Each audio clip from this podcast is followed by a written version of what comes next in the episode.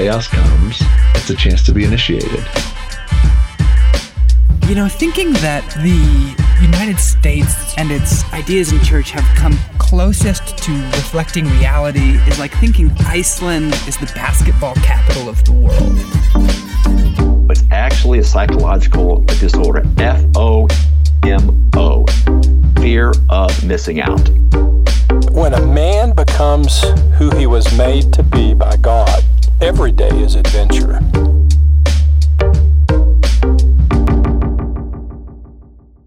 Guys, welcome back to the End Sons podcast.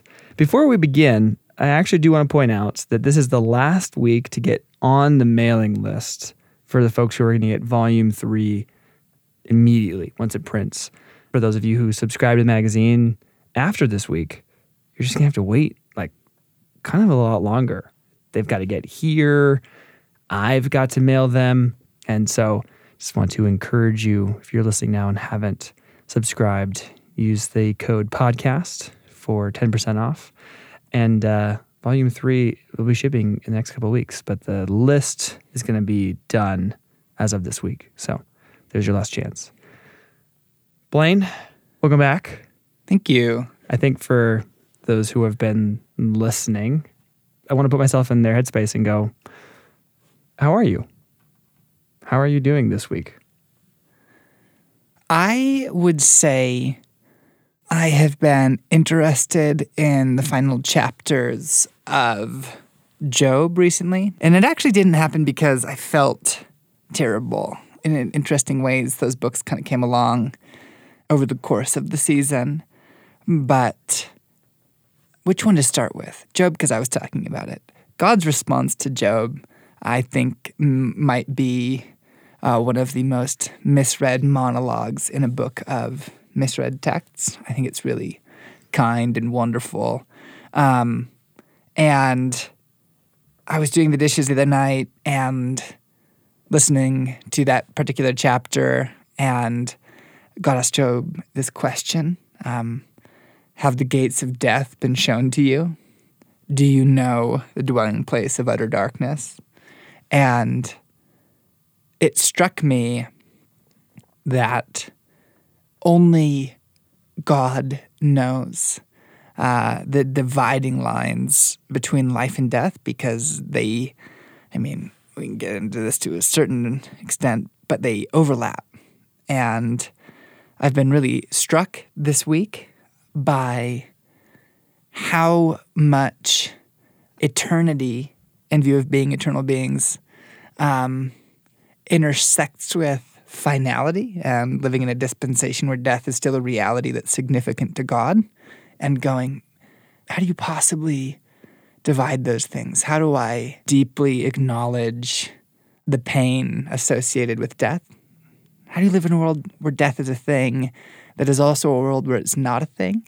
And uh, simply not a thing because John Donne, death thou shalt die, and go, wow, several weeks ago inside of a sort of a theoretical moment I just had this oh where are the gates of death? Where it, where is that dividing line? And god making it very clear only he knows. And that being a knowledge that in prayer like on purpose going i give the knowledge of uh, like the dwelling place of utter darkness to you god i say you alone know um, where the gates of death are, and that actually bringing with it an incredible amount of relief. To me, that that speaks of a sub conversation or a, a train of thought that I'm certainly prone to when accidents and deaths happen, which is that like looking forward tr- to try and brace for the next one or to try and like gauge when someone's story is going to end because it's it feels somehow safer to be like, okay, I just suffered a loss, whether it was expected or unexpected. It actually lands in that wrongness area of our gut the same. There's just that like death is wrong feeling. And so thinking back to when Craig passed, I, I found myself sort of looking at everyone I knew almost like a deck of cards and trying to figure out whose story seemed to be next up, um, as though somehow predicting that or being able to know, oh, okay, here's another person who's struggling with a disease, or here's someone who's old, um, because obviously that's how life goes. There's no sudden, violent, unexpected traumas. Oh wait, yes, there is. Um, somehow being able to predict the next death was like having some control over it. So when I ask you how you're doing and you start talking about Job and the like giving that knowledge to God, what I also hear is that there was some of that wrestling for you because all of your losses recently have been unexpected. And so there has to be this release of I can't predict and it's not even my right or helpful for me to. Yeah. I wouldn't even say there was wrestling. I think uh, there's a really interesting way in which only eternal questions matter on on a fundamental level. Like, uh, not only what is the meaning and aim of humanity, but uh, where is this going? What's going to happen to everybody? Mm. What are my relationships for? And what kind of thing is relationship? And does it have a timeline? And, you know, you uh, talk about the self defense of looking around, going, who's next? Brace yourself. And I just look at the Psalms and the amount of people being compared to grass, chaff, nothing. mm. Like there are times when comparisons fail Psalm 8, what is man that you are mindful of him? Like, what? What is, there's not even, man is like Blake. like, there's just this, wow, how do you even conceive of something that is utterly delicate and then at the same time view it as something linked like to an eternal destiny? And I have been fascinated, would be the safest word that I would use, about how the presence of God does not actually nullify anguish. He's a comforter to real pain, not an annihilator of pain. That's actually very significant when you go, Jesus comes up saying that he's the resurrection. You're not being corrected of a falsehood, you're being provided comfort. And if I were to say, you know, um, you know, Sam left, and then someone to come and correct me and go, no, he's right there there would be an instantaneous relief because I had a propositional problem. Look, there he is. Oh, thank you. Uh, but when there is a real experienced incarnate problem, death in this dispensation, I'm really intrigued currently of the fact that Jesus shows up and goes, I am the resurrection and the life. And that does not suddenly like sweep away uh, how difficult it is to have friends die, have beloved animals die. One thing that was pointed out to me, uh, really interesting, in the middle of Philippians 2, Paul's going along, he's doing his thing, he's talking to a church, and uh, he's talking about, you know, there's this pastoral exchange, people getting moved around. And then this really interesting aside. This is Philippians 2:25. But I think it is necessary to send back to you Epaphroditus, Epaphroditus, I don't know, my brother, coworker, and fellow soldier, who is also your messenger, whom you sent to take care of my needs. For he longs for all of you and is distressed because you heard he was ill. Indeed, he was ill and almost died. But God had mercy on him, and not only on him, here's a significant part, but also on me, to spare me sorrow upon sorrow. And it's interesting to me to look at Paul, who wrote the book of Ephesians and has maybe the most salient grasp on the destiny of humanity possessed by any person outside Jesus. And yet, for him to lose a dear friend he knew would have meant utter anguish. This is the guy who can suffer anything and go, you know, we are struck down but we are not destroyed. We are pressed, but we are not abandoned. This is that Paul, and yet his knowledge of the restoration of all things through Jesus doesn't mean that if he were to lose a friend, he knows he would experience sorrow upon sorrow. And like, I feel grateful uh, for God, for Jesus, ability to enter the pain of loss, to enter tragedy without the tragedy going away. It's not like he's light and he enters darkness, so there's no darkness anymore because the light's there. It's like he is the hope, and that is an incredible comfort when it comes into a place where there's real darkness. I know. I'm at the moment struck by the fact that Jesus is the resurrection. He's not the immortality. Like all of the stories of sort of the mad scientist or the um, the villain who wants to live forever. I mean, this goes back into mythology. Like the people grasping at never dying actually are the evil ones in the story all the time. But Jesus doesn't offer never dying. He offers life after that doorway and doesn't take away the doorway, just makes it not the period, takes away the victory from death. And it's just that I'm like, oh, oh, okay. Okay. So, slight pivot. I was telling my condensed story to our home church, a little small group, which is an interesting experience and good practice. It's my like third or fourth time doing that. I think even in that context. So for me, it was like I wasn't worried about it. It was kind of just interesting to see the lens that I was going to be looking through at the time because that changes. And two thoughts on that.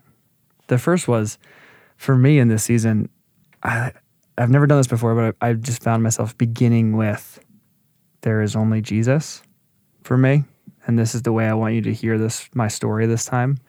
Um, because as I'm going to tell you my story, when I hit these losses and these grapplings, I've come to a place now where like that is the only answer, and that is the only thing I can rest on in those places, and that's not a bumper sticker anymore, and that's not a triviality. That's like a I'm going to begin there, and now let me tell you why.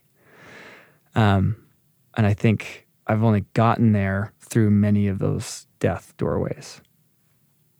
The second thing is that at the end of my story, I found myself acknowledging that I needed soul care. Like people were asking questions, like, "How are you doing these days?" And I'm like, "Actually, I feel really drained after this summer. To be honest, I, like I, I look forward to summer a lot personally, and I end up meeting with some of that disappointment. I do this with holidays too, where I like just throw all of these rosy images on what Thanksgiving or Christmas is going to look like, and then inevitably it's not, and so I have to kind of deal with that. But that happens on a different scale with summer and warm days and lots of vitamin D and all of that. And this has not been an easy one this summer, to say the least. And I found myself just saying at the end of my story, like, I'm actually really weary and I'm needing some soul care.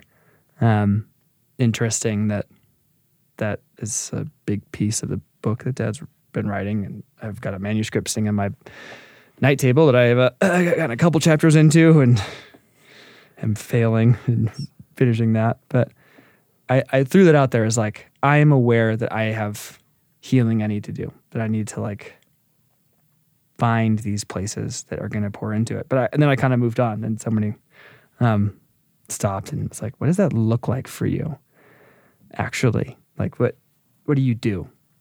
And that's a question I want to ask you, but I'll answer it first. I, I'm aware that there's a big difference between naming I need to deal with or care for these losses, these traumas, these places, and actually doing it.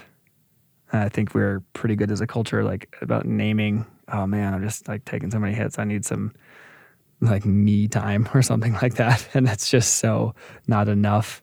That's acknowledging it isn't actually doing it. Um, and we had a conversation about this the other day.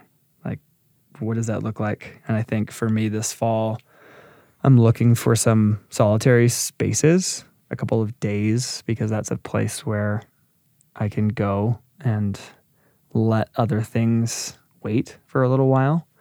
Um, my life it feels very full these days with lots of people needing things, and so to have some like dedicated spaces where I'm able to not to be in nature and to have some uh, time with God and time without noise sounds so kind.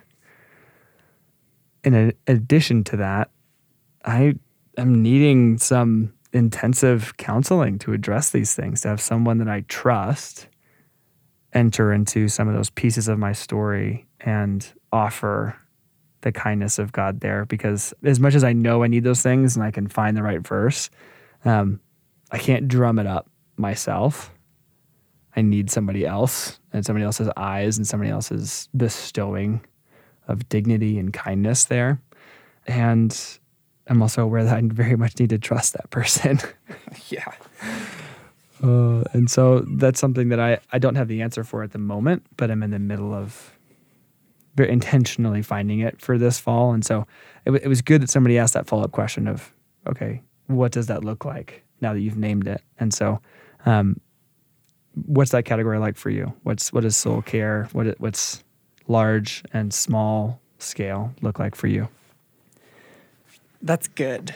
If I'm just going to hang a big parenthetical aside here and go, you know, we've been thinking over the summer about people and what they are, what they're for, how how are you supposed to think about human beings um, in view of like final human goods and people as the image of God on the earth. We're meant to live in this incredible network of loving, intimate relationships, not just with people, but with the garden they kept and the animals they knew and the place and the seasons and the triune God.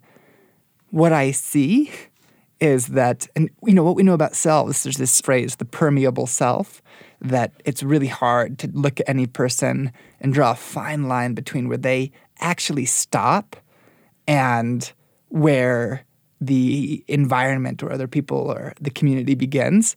And that is meant to be positive, that we are meant to live into eternity. We will be members in these deep, intimate, relational worlds that we, when I say world, I don't mean planet, I mean the small part of creation where you'll be at any given time. And that looks like a massive relational snowshoe to me that, uh, like, very little of which is actually supplied to us. Like, you know, go, um, hey, on any given day, do you feel like the forests around you are really contributing to your soul what they were meant to? Like, it sounds like a weird question, but I'm utterly serious. And to go, do you, you know, feel like the people around you are contributing what they were meant to to your soul? And go, no, because they're fallen from paradise and that has consequences for your soul. So I just I think of that in terms of I think about soul care in that snowshoe of patterns and experiences. One very helpful practice in like soul care.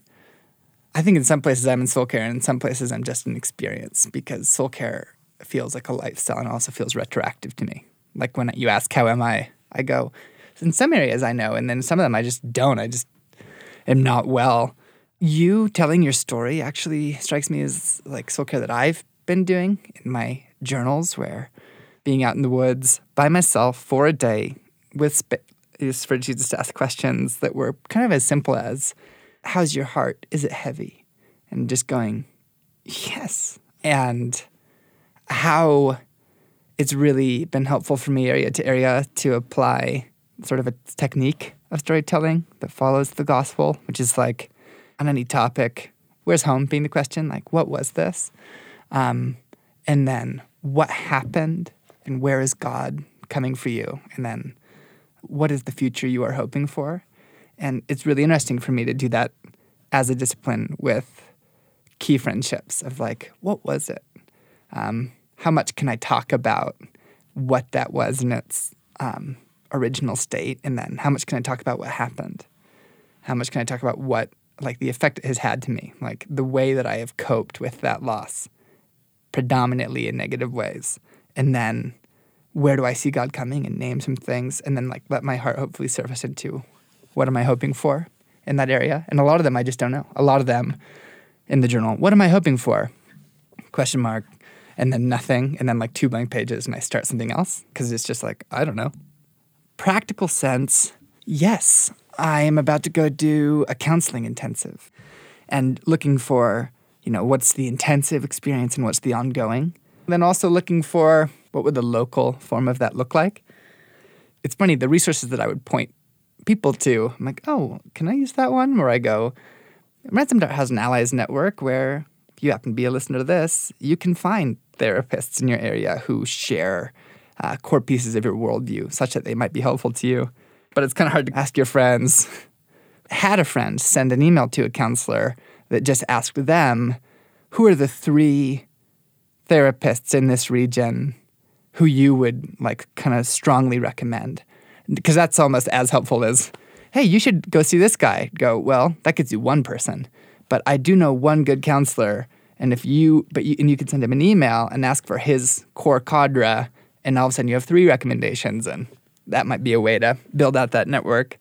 Um, one thing that's happening is uh, like in a church context, there are a couple venues in which uh, just some coaching is available, um, which is not counseling, uh, and it's not really any of the other streams. It's just, you know, you can have a you get to have a conversation or you raise something you are trying to work through, and just get a bunch of questions about it that help you explore the territory.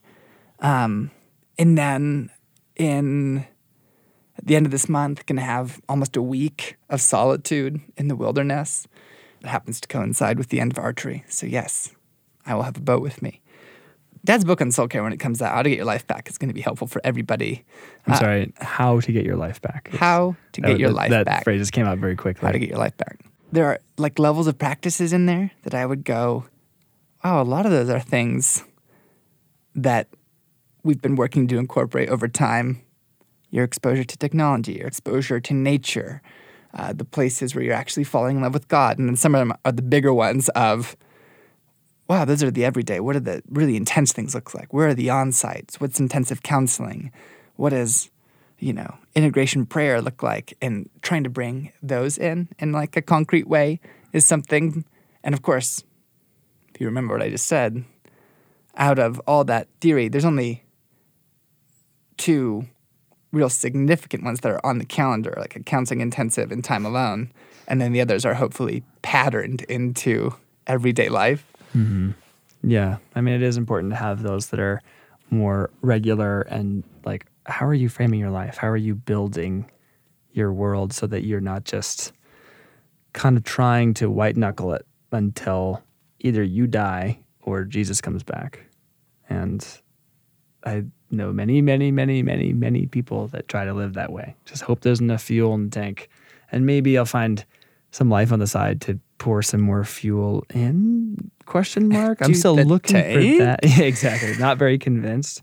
Um yeah those rhythms are really good. And I- i'm aware that you have an assumption about church. Um back in college we had this thing called the the emotional one night stand. And it was that person that you go to for a coffee or a walk and you massively overshare or you both do because it's a lot like what Facebook does. It feels really good to be seen and have someone affirm that. But then if you weren't actually living life with this person, if this was sort of like getting to know them, have this really heavy conversation, go too deep, too fast, never see them again, that was an emotional one night stand. And you actually end up feeling much worse. And you need to kind of get that fix again. So you go and have that conversation with the next person because it feels really good to be seen and be affirmed. And like you're getting the first layer of what that is supposed to be, but you actually aren't going any deeper because you're not walking with that person. And so when you say, Blaine, yeah, like have some conversations with people in church and, and just that it's not counseling, but it's something else.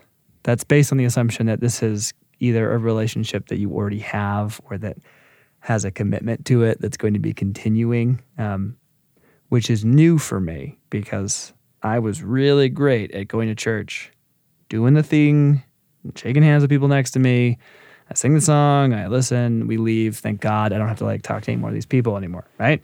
Like that, I got in and out for years with churches. And so if I were to be like, wow, now I just need to like have a conversation with this guy, I just feel really drawn to him. And so we had coffee. Like that, that's a bad scenario.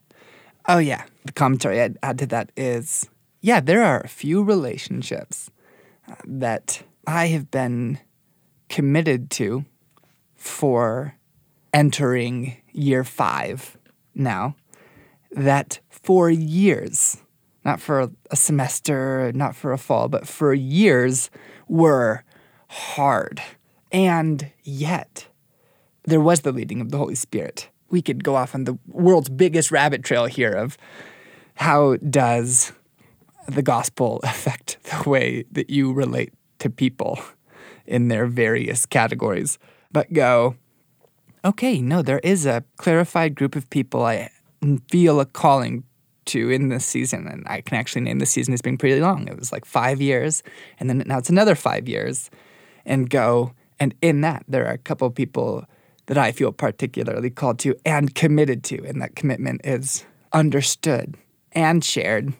And after a lot of the inside, the difficulty that goes along with relating with people, you do end up having clarified places where it makes sense to go to to share more of your heart. And over time, like with ongoing touch ins. Yeah, it's so good. I want like the reality version of how good friendships are made. And it takes so much time and it's so exhausting. And it's just not the end product that I want to just go buy off the shelf because obviously that's appealing. I want that part. I want what I imagine other people have. And uh, as your friend says, I'm just not willing to put in the time or the effort to get that part. Do everything else. Oh, that's that's among my favorite friend isms of all time, which we mentioned before, as a buddy who would look at anything and go, look at someone who is great at playing the violin and go, oh man, I would give anything besides a decade of work to be able to play the violin like that. And just the awareness that actually a lot of things are available to us. It just happens to be that the one thing that costs is the one thing that we don't really want to give them, going like, oh man, I would give anything except having to die over and over again to myself and with others in order to have deep friendships. This is kind of an interesting thing of, you know, Jesus, who for the joy set before him endured the cross.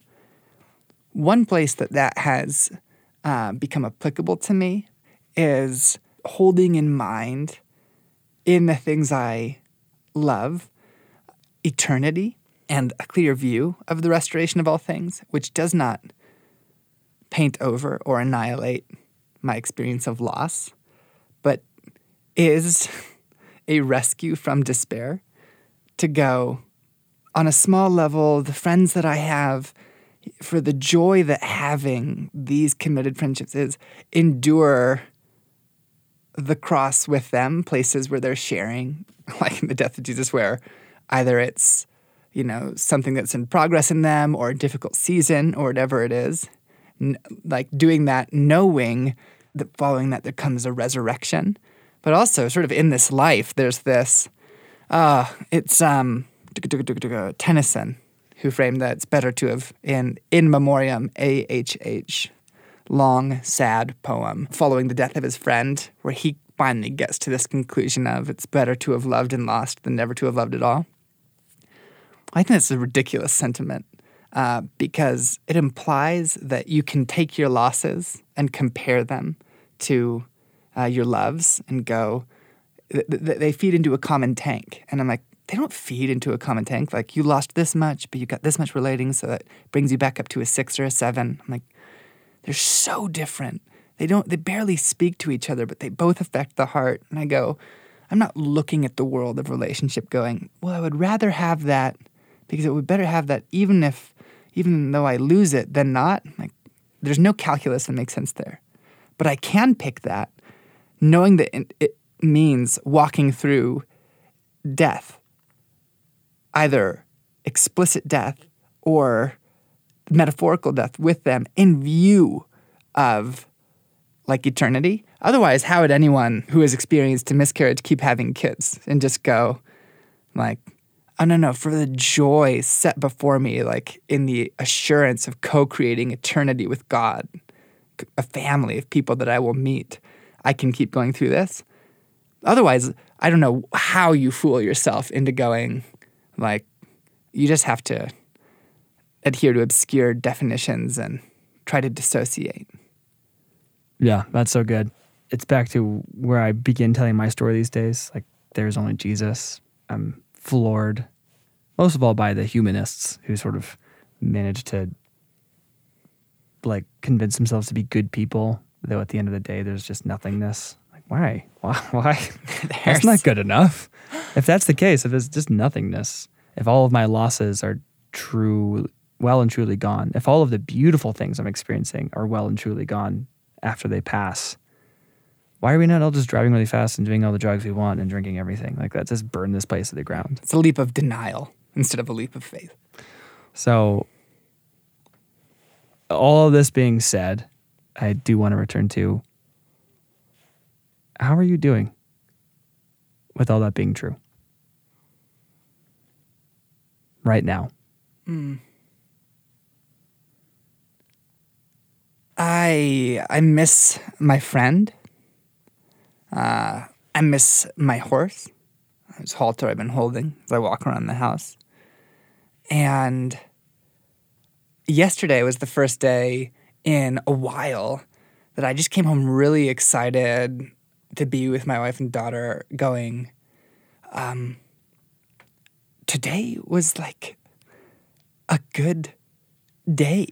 Uh, today, yeah, you know, in the middle of everything, included playfulness with God, just included in the middle of the process a level of the other parts of my heart still being available to God on occasion It was very buoying. So, uh, hopeful out of that. And I think some of the soul care things that I'm moving into, I'm not very familiar with. So I kind of feel the nerves of what is it like and how does it work? And like, you know, I feel what I hope is a standard amount of nerves when I have to like get a shot. I'm like, it doesn't matter, keep your game face on. But at the same time, there's this kind of, oh man, I, I mean, I had these particular shots and I had this leg injury that the needle was so big. It was like, oh, what's this going to be like? Um, I feel a little bit like that too of, uh, wow, I know that there is soul care and and there is mothering from you, God, and that these are some of the things to do. And ooh, is is it gonna hurt? I don't know. So have to talk about it on the other side.